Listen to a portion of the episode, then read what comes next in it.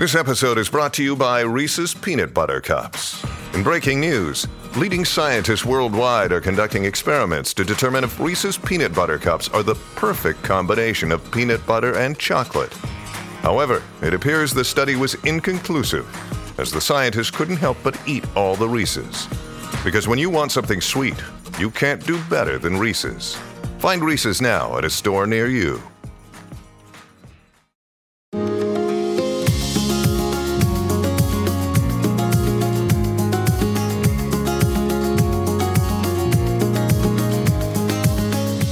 Welcome to the award winning Thoughts from a Page podcast, a member of the Evergreen Podcast Network.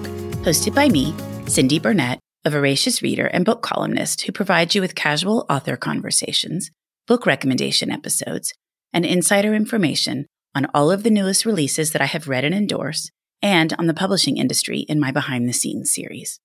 With so many books coming out weekly, it can be hard to decide what to read. So I find the best ones and share them with you.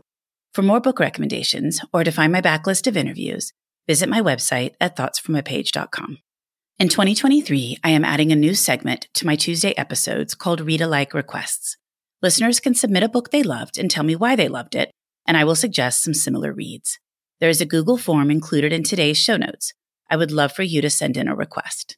If you love to read, I hope you will consider joining my Patreon group to access additional content, including bonus episodes, and early reads and pre-pub author chats.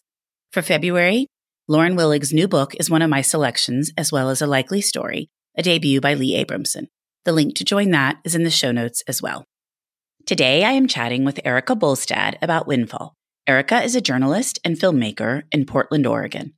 She spent a decade in Washington, D.C., covering politics and environmental issues for Climate Wire and the McClatchy Washington Bureau. In 2008, she was a Pulitzer finalist for her work at the Idaho Statesman. She was also a staff writer for the Miami Herald, where she covered Hurricane Katrina and other national stories. Her work has appeared in the Washington Post, Scientific American, and many other publications. I hope you enjoy our conversation. Hey, it's Ryan Reynolds, and I'm here with Keith, co star of my upcoming film, If, only in theaters, May 17th. Do you want to tell people the big news? All right, I'll do it. Sign up now and you'll get unlimited for $15 a month in six months of Paramount Plus Essential Plan on us. Mintmobile.com slash switch. Upfront payment of $45 equivalent to $15 per month. Unlimited over 40 gigabytes per month. Face lower speeds. Videos at 480p. Active Mint customers by 531.24 get six months of Paramount Plus Essential Plan. Auto renews after six months. Offer ends May 31st, 2024. Separate Paramount Plus registration required. Terms and conditions apply if rated PG. And now for my Read Alike request segment. Listeners can submit a book they loved and let me know why they loved it, and I will suggest several similar books for them to read. While every book is unique and stands alone, certain elements of books we love really stick with us, and that is what I want to tap into the aspects of the book that appealed to the requester, and then focus on finding those elements in other books. Today's request is from Dana, who is at Southern Gal Reads on Instagram, and she selected The Stationery Shop by Marjan Kamali. The stationery shop tells the tale of two teenagers who fall in love against the backdrop of the political upheaval in 1953 Tehran. They are separated but reunite many years later, and the book explores loss, reconciliation, and the quirks of fate.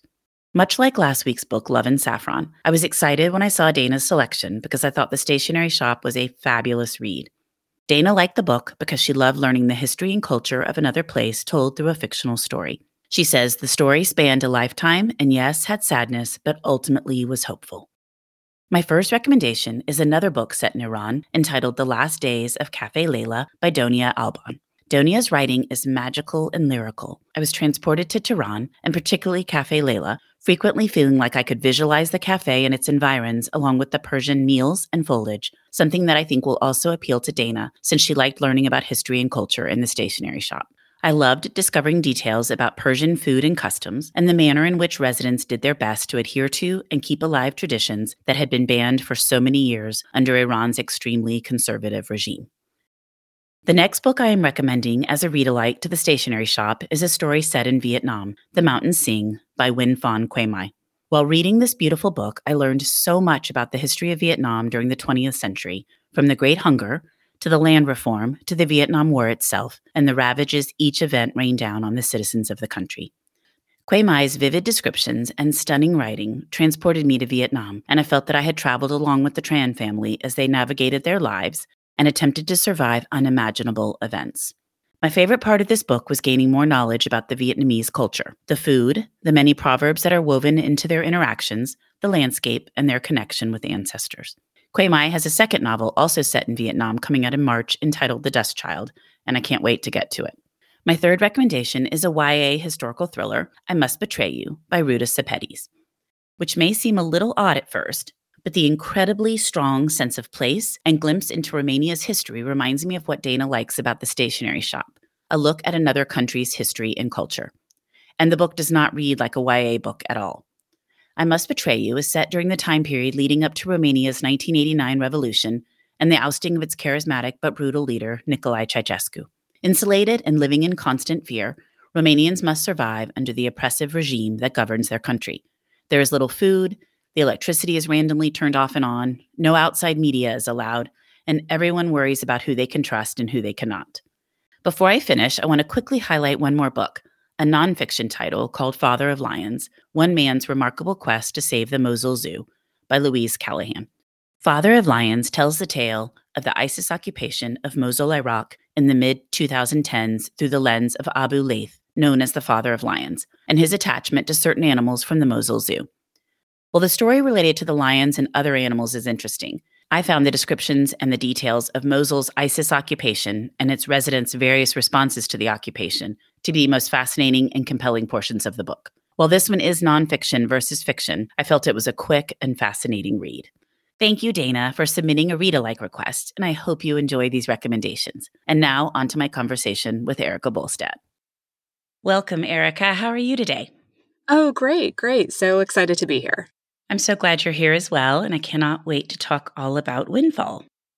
Why don't we start out with you giving me a quick synopsis for those that won't have read it yet? So, Windfall begins in 2009 when my mother inherited some mineral rights right at the height of the Bakken oil boom. And I was super curious about why she inherited these mineral rights, which were basically the, the right for an oil company to drill on the land that one of her ancestors owned. And so I was very curious about it. I covered environmental issues at McClatchy Newspapers, at a big newspaper chain in Washington, D.C., in the Washington Bureau. And I decided to go to North Dakota to find out why my mother inherited mineral rights. And that's basically what kicks off the book. The book is a search for answers about these mineral rights, about the woman who is behind the mineral rights or the source of them, essentially. And that's the great grandmother in um, in the subtitle of the book, Anna. Did you know you had family coming from North Dakota, or was that news to you as well? So I knew that we had some roots in North Dakota. My mother never really spent much time there, but her father was from North Dakota, and she went back there a few times with him as a child. So I knew that we had those ties. It wasn't a complete surprise that that we had an ancestor in North Dakota who homesteaded. That part wasn't a surprise. And there were family stories about about that homesteading past, but I didn't know a lot about it and I think that I had maybe been to North Dakota once before as a child driving cross country with my father. And so I, I the first time I went to North Dakota in 2013, that was actually sort of the first time I remember actually being there. Well, that was going to be my next question is whether you had spent any time in North Dakota before you started down the road of this story.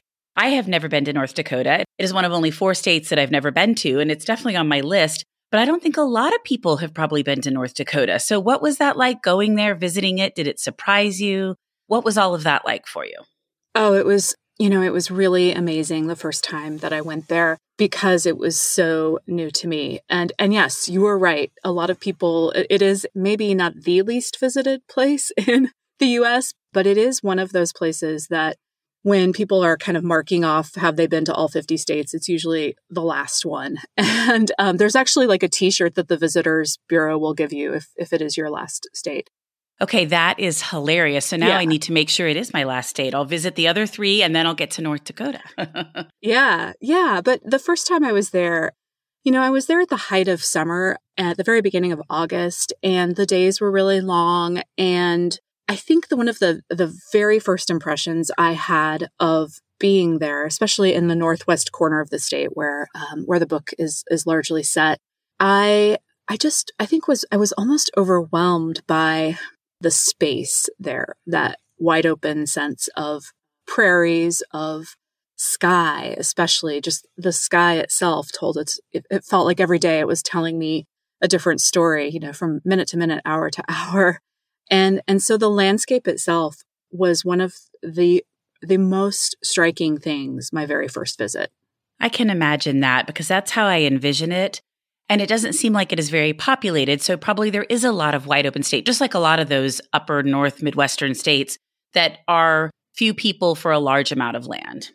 Oh yeah, yeah. I mean, um, obviously there are, you know, there are cities there, of course, too, small cities. Yes, of course, and towns and settlements. But yeah, it is a, it is one of those places where you can probably drive all day and not really encounter a lot of people. Well, and I live in Texas, and there are certainly parts of Texas that are the same way. So, yes, every state has all those different things. But I guess when I think about North Dakota, Montana, Wyoming, I know you you can drive for a long time and not encounter anyone just because people are so spread out at times. Yeah, and and that's the place where this story is largely set is not very populated. I think there are maybe 12 1500 people in this little county. And so it has been a quiet place for a long time. It wasn't at one point in the 1920s. It was, you know, there were maybe 9,000 people there, but it has been a very quiet place for, for decades. So that had to be interesting to you, having written a lot about environmental issues, to then inherit this lease or this right. Tell me a little bit about that. Yeah, it was, um, you know, it was, it came with a lot of ambivalence. One of the things that struck me immediately when my mother first told me about it was, um, you know, she was so excited.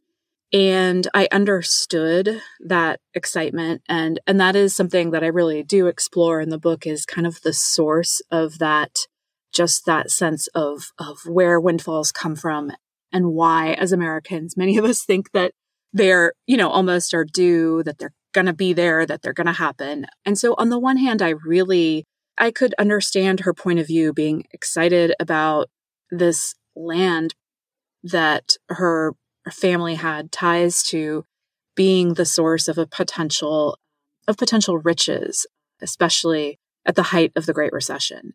And so I really I could feel that and I, I understand that for, you know, everyone in that part of the country or in any oil patch state that gets that check, that gets that lease, you know, it, it can be really exciting. It can be sort of like, you know, it's a real bonanza. I mean, it's it's a windfall. It is uh, it is unexpected wealth coming your way.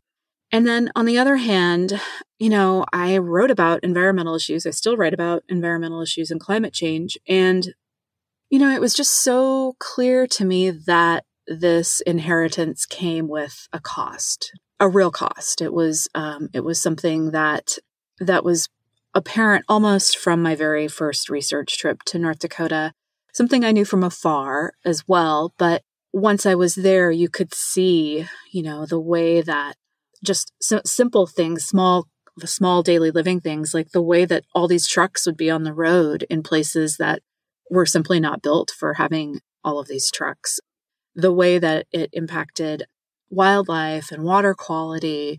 And then one of the things that's most striking and that you'll probably be really familiar with in Texas is how there are flares everywhere. You see, you know, the night sky lit up by these methane flares. And to me, that was the most obvious symbol of climate change. It was like, there it was right in front of you, burning actual gases that contribute to the warming of our planet. And that that was one of the most visual, uh, visually striking things to me on that very first visit, and one that I've I've never quite gotten over when I see it whenever I go back to North Dakota. Well, I'm in Houston, so we don't see that. But I do know what you're talking about. And yeah. I have family from Oklahoma and I've been in West Texas and those areas where that is happening. So I know exactly what you're talking about. But definitely it's not something we see in, you know, in our urban area. But the other thing that really resonated with me about your story was this idea that a town or a group of people can embrace something that is beneficial to them, but is going to be harmful long term. And I felt like that is something that's been happening always, but we're learning about it more and more where places are realizing, like tobacco or DuPont or some of these things, that it's so beneficial in the short term to a particular place, but it is not beneficial to the world at large. And how do you balance those things? Right. I I don't have an answer to that question, um, but I, it is one I think about all the time, and I think about these, you know, the the short term costs of, you know, I don't I don't want to always categorize it as greed because again, I you know I can place myself in my mother's position, opening that envelope, and here is this you know free money coming her way at a time of great financial need. And so I always want to keep that in mind that for for many people that it's almost impossible to make those calculations. Economists have whole fields of study looking into, you know, how we make these short-term decisions that are detrimental to not just us personally in the long term, but to society at large. And so I don't have the answer to that question other than that I think that some of the the actual economic calculations we make about what is of value to us in our communities and worldwide, you know, as people who live on one planet, that those those things need to be measured and calculated as part of any resource extraction that happens. Yes, and really the burden should be put on those corporations because as you mentioned, it's very hard for individuals, especially if that is their livelihood and they need some kind of income and they have to survive and provide for their families. All of that makes sense. But I think the fact that these corporations over and over again are able to get away with these different things and then almost bribe a town, bribe an area into not speaking up. I mean, there needs to be some way to cause that to not happen. Oh, yeah, absolutely. I mean, I think it's built into the system though you know it's absolutely. Yes. it's baked in. Yes. And so it's not an easy thing. I'm certainly no. not saying we'll just go right in and fix it but it's a shame that there can't be a complete reframing of the way all of that is viewed so those type of things don't continue to happen. I think one of the problems and you know i explored this to a degree in the book and i, I would love to explore this idea a little bit more but one of the things that I, I was really intrigued by was the sort of admiration amongst the American public for the oil tycoon and the like robber baron.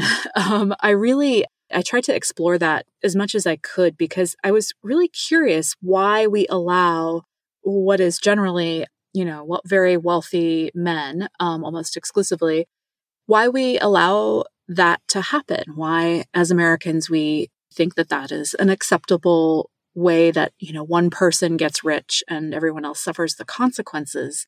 And so I really I tried to explore that a little bit. I looked into like, you know, the these oil tycoons of the 1950 oh, 1930s, 1950s, you know, why they were written about so breathlessly in like Time magazine and just kind of explored, you know, some of the films that that also exalt them as as these larger than life characters and and why they were such objects of admiration. Because I, I think that there is, there's a lesson in that for us that doesn't just apply to say, you know, the oil barons of, of the world. It applies to the other captains of industry that dominate some of our tech world right now as well. It, it has become a part of our modern life as well, that same sort of hero worship. And so I don't, I don't, it's another thing I don't have an answer for, but I am still curious about, you know, why the American character admires these figures so much.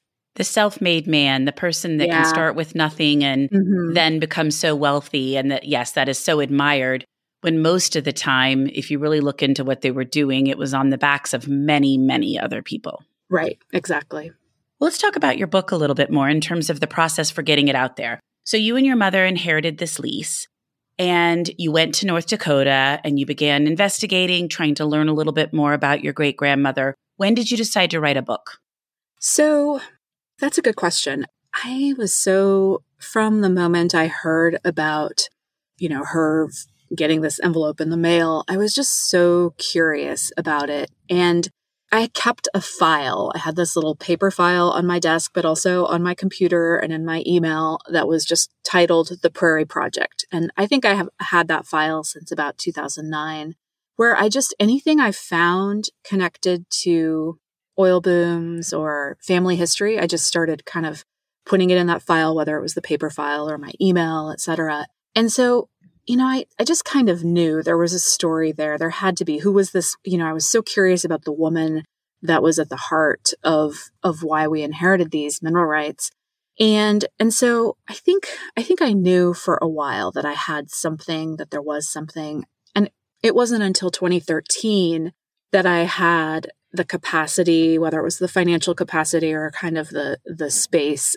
I was covering the right beat as a journalist and and I had some time to go explore whether there actually was a a full book here. And so I I did. I I used up some vacation time and um, some airline miles and credit card miles and just booked a trip out there to kind of see what there was to see if I could turn this into into a book.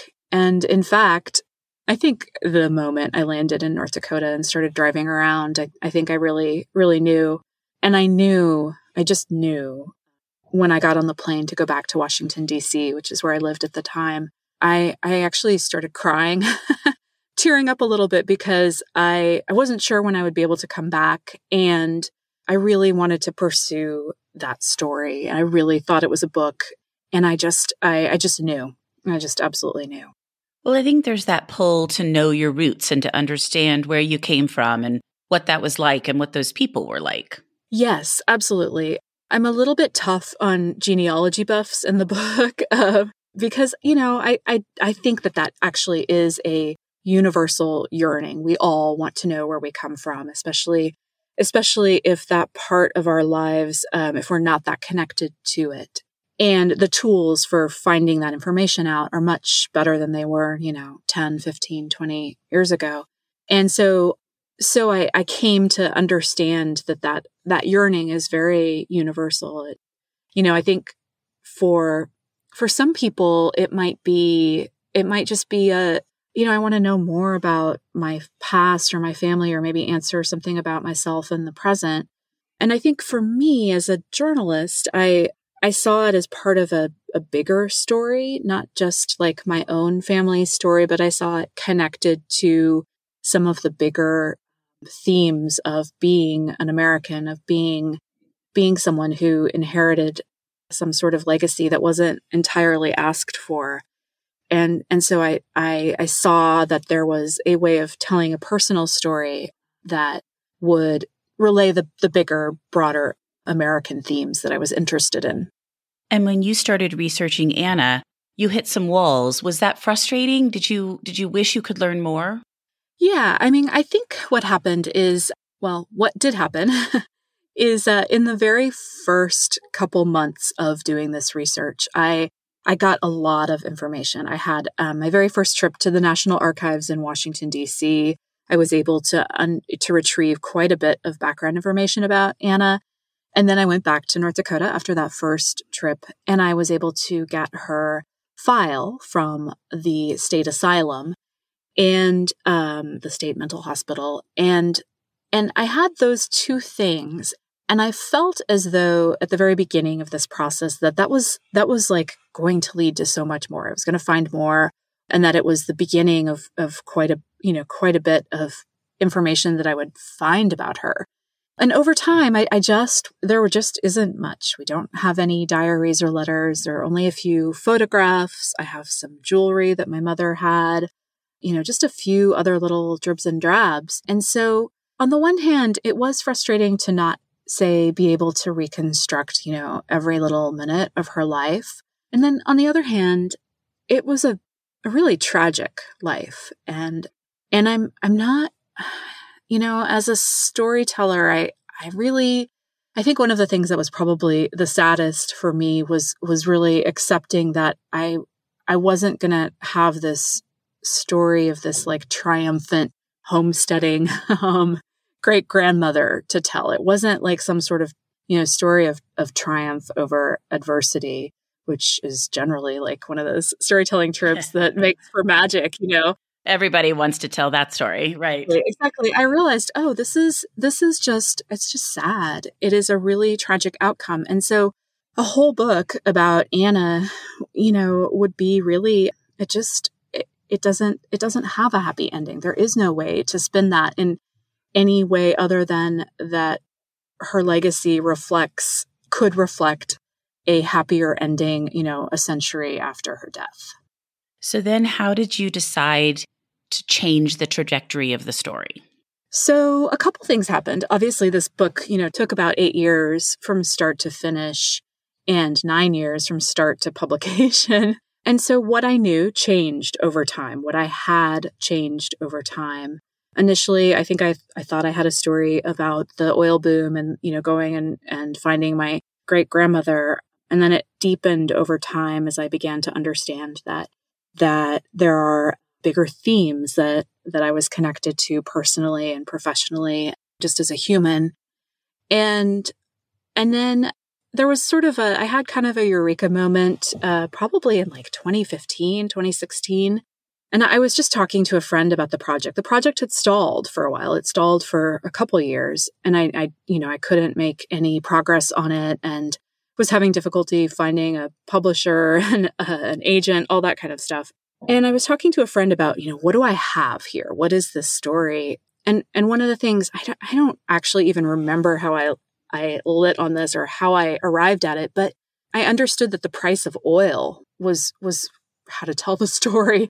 Um, that that could be sort of this narrative chart almost that that you followed over time, and that I think I think I I really came to that understanding when there was a giant crash in 2014 and 2015 and that's when i when i understood that this is you know that there is a story here about what happens to places in boom and bust economies and that that I could narratively I could probably tell the story with each chapter beginning with the price of oil at the time. Well, and that's something that's back in the news again because it's been right. skyrocketing and back and forth so much in the last year. So it's a timely time for your book to come out. Yeah, I mean it never goes away, right? It's just it is the it is it is literally our engine that drives, you know, our economy for now. I mean, maybe someday that will change, but but yeah, so it just seemed, you know, it and it it just seemed to me like, oh, this is the timeline, the organizational timeline that I needed to create some sort of spine along the book almost. Well, I love the cover. We were talking before we started recording about this stunning cover and the way the letters are written. It is all just so well done. Can we talk about how that came about? Um, I'd love to talk about it. I wish I were talking to you next week because I think I'm actually going to be interviewing the artists behind it. Oh, that's cool. To write about it. Yeah, yeah. But I can tell you what I know, which is that Sourcebooks, my publisher, spends a lot of time on covers. They really consider it an art and a science. They analyze them. I don't know how they do it. it's proprietary, but they do some analysis where they, you know, where they have uh, potential readers look at covers. And so I know that they spent a lot of time with this cover. And in fact, I wasn't shown it until very late in the process.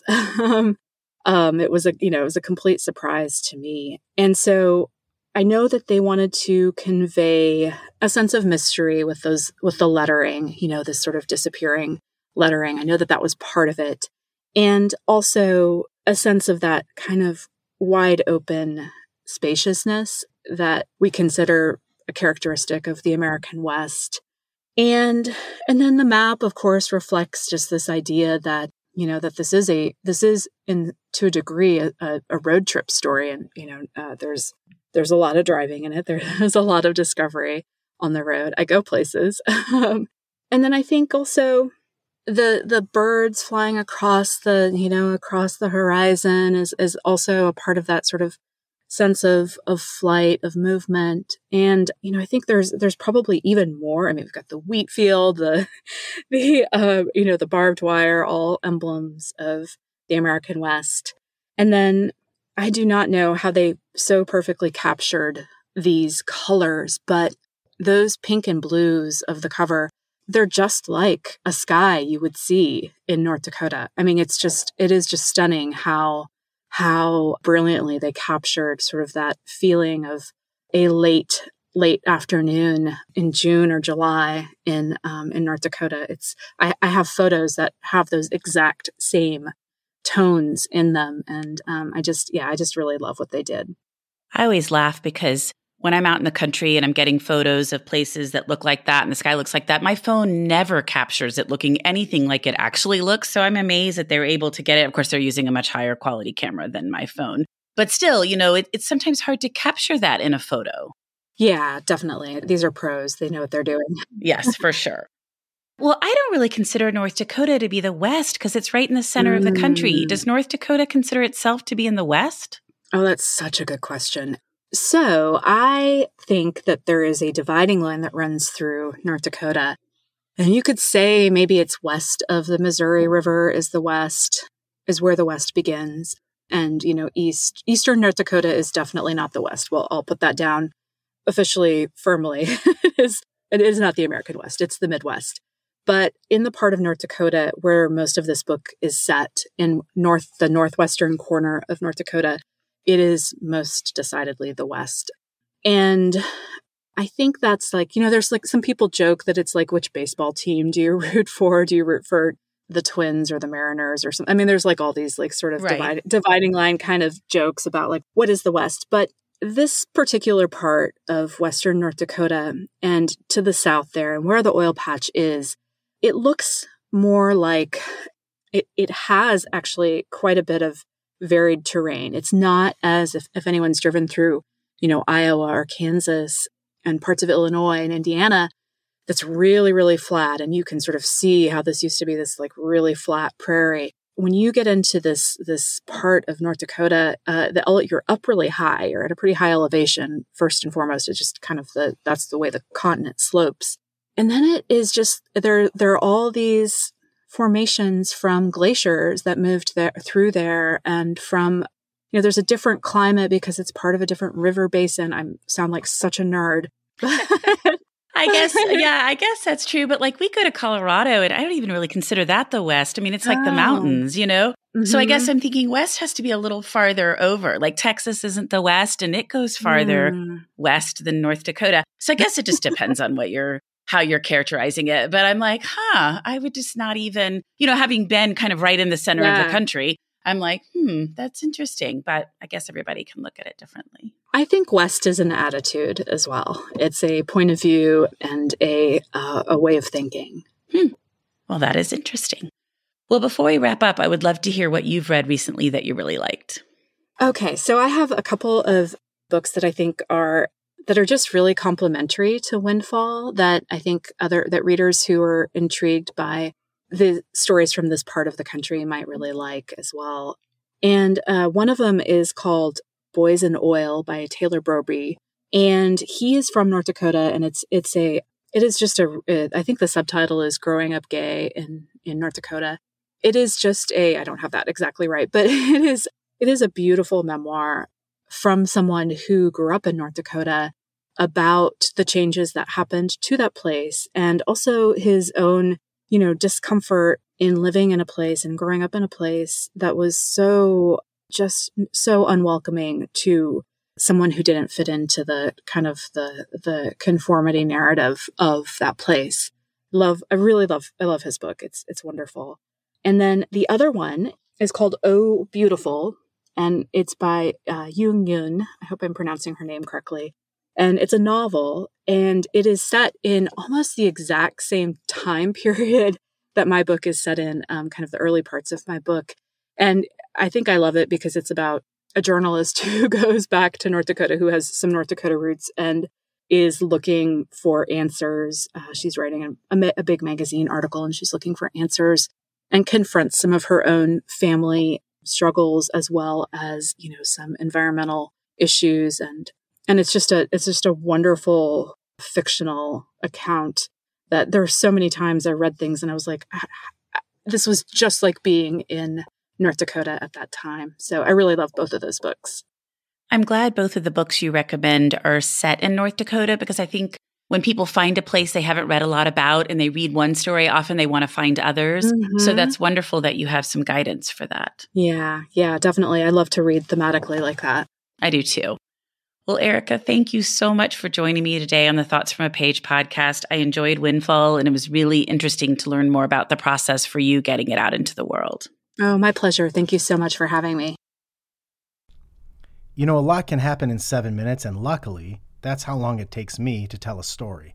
My name is Aaron Califato, and I'm the creator of 7 Minute Stories.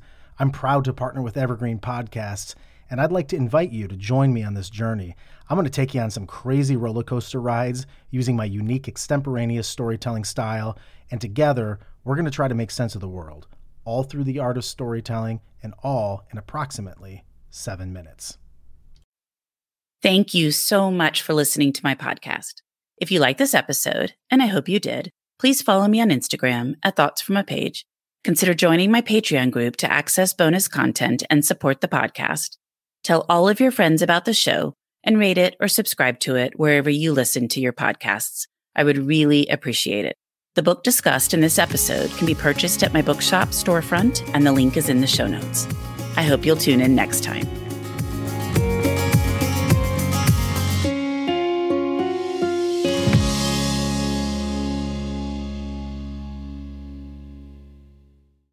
Hi there.